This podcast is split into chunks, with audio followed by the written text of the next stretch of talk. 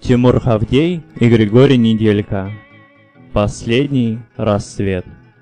Посвящается всем, кто нам верит и кому мы верим. Нашим родным и друзьям, которые были с нами в трудную минуту. И спасибо группе Queen за их прекрасную, вдохновляющую музыку.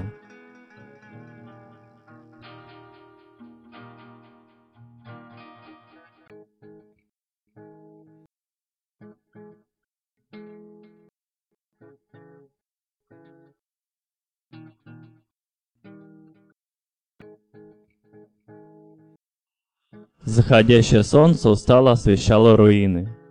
То, что когда-то было прекрасным городом, являло собой груду битого кирпича, железобетонные остовы да осколки стекла.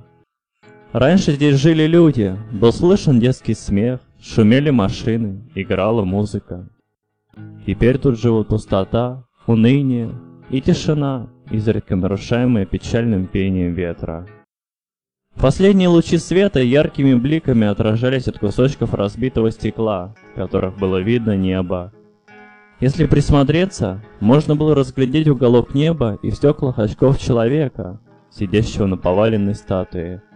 В глазах его читались необъятная боль и безмерная тоска. Тоска, почему-то безвозвратно утерянному, застыла в неподвижных зрачках, глядевших на осколки. На осколки небо. Стакан виски. Со льдом. Заказ прозвучал четко и сухо. Со льдом? Хм, на тебя не похоже, удивленно проронил бармен. Держи. Со льдом. Ты все еще ходишь в старый город, да? Брось ты это дело. Добром оно не кончится, помяни мое слово. Ну как ты не поймешь, странник, это же глупо. Зачем жить прошлым? Тот, кого назвали странником, молча осушил стакан. Безразличие и усталость сквозили во всех его движениях. «Спасибо, Гансыч», — сказал он. «Спасибо тебе и за виски, и за совет. За все. Но мне пора». Пустой стакан с глухим стуком опустился на стойку. «Удачи тебе, дружище», — произнес Гансыч вслед уходящей фигуре. В ответ лишь хлопнула входная дверь. «Вот чудило!» — рассмеялся парень, сидящий около входа. И где таких идиотов откапывают? Где надо, там и откапывают, сердито проворчал Гансыч. Ты, сопля, сам не знаешь, что болтаешь. Сразу видно, не местный. Ты кто вообще такой этот ваш странник? Недовольно буркнул парень. Похоже, обиделся. Странник-то? Переспросил Гансыч. Он легенда при жизни, и жизнь при легенде. В словах бармена почему-то послышалась грусть. Странник единственный, кто выжил после взрыва. «Да не может быть!» – запротестовал было парень, но завсегда-то бара прикрикнули на него, и он замолчал. Так вот, продолжал Гансыч, во время взрыва он находился в эпицентре. Все, кто был в городе, погибли. Просто исчезли. Остался только он. Ходят слухи, что он потерял в том взрыве невесту. Вот и бродит по руинам. Осколки неба. Осколки человеческих судеб – все мечты и чаяния людей вмиг исчезли в яркой вспышке. Помнишь? Я знаю, ты помнишь. Странник сидел на обломке скалы и, склонившись над колонном, шептал. Помнишь, как мы были счастливы. Поднялся ветер и стал играть пылью, занося ей осколки. Покрытые мозолями руки нежно сжимали кулон, в который была вставлена фотография молодой девушки. Ее прекрасные карие глаза искрили счастьем, навеки застывшим на маленьком клочке фотобумаги.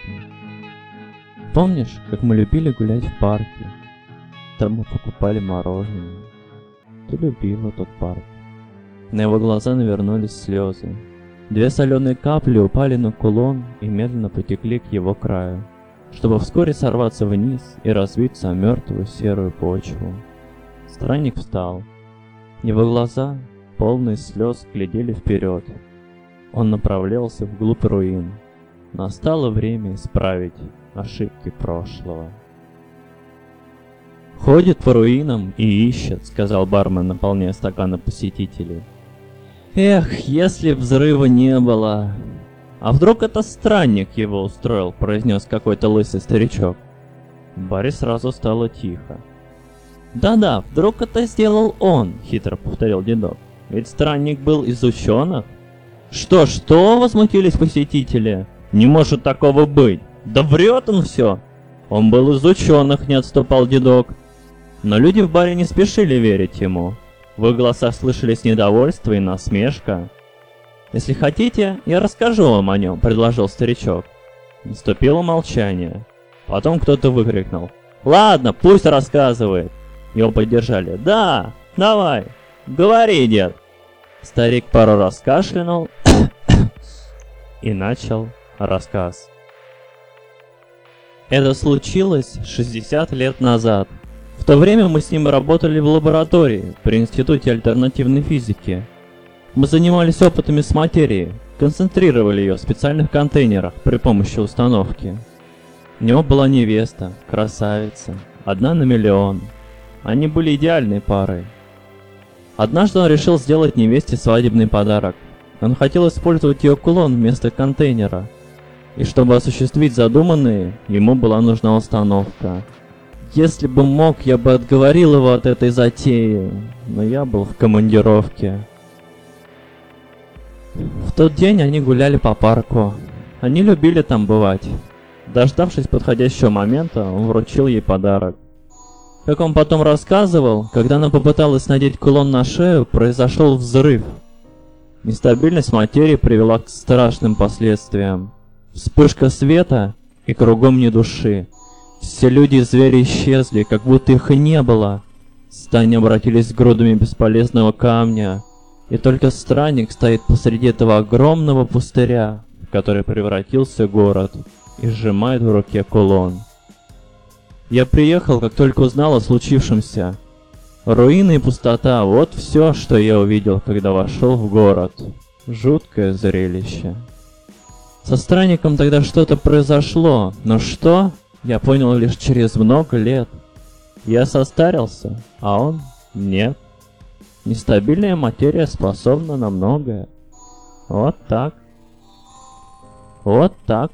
Старик сделал глоток и поставил стакан на стол. Выходит, это по его вине погибли люди, нарушил тишину чей-то гневный голос. Но старичок не обратил на него внимания. И мне кажется, он нашел способ все исправить. По крайней мере, я впервые за долгие годы видел, как он улыбается. да. Бармен поскреб в затылке. Старичок передал ему опустевший стакан. Плесни-ка еще. Любимая, теперь я знаю, как все вернуть. Сделать так, как прежде. Его шепот становился все тише и тише. Я все исправлю. Я вернусь к установке. До взрыва город был прекрасен. Это был научный центр, всегда полный ученых, туристов и студентов. Взрыв разрушил все наземные строения, но, как в любом научном центре, тут было множество подземных лабораторий, исследовательских комплексов. Все входы в лабораторию, где он работал, наглухо запечатало взрывом. Но существовал тайный ход, не указанный ни на одной карте комплекса. Старый канализационный коллектор. О нем знали всего несколько человек, в живых из которых остался лишь странник. Прошло столько лет, а лаборатория совсем не изменилась. Разве что толстый слой пыли покрыл все оборудование. Кругом ни души. Только шаги странника нарушают тишину. Поворот. Еще один. И вот он у служебной лестницы. Руки на автомате перебирают стальные перекладины.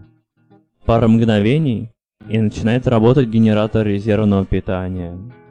Его рев вырезается в тишину, как острый нож кусок плавленного сыра. Осталось дойти до центра управления, генератора, платформа и излучатели. Все готово к работе. Слышишь, дорогая, генератор заглушает его шепот. Скоро, уже совсем скоро. Он не спеша кладет колонн на платформу.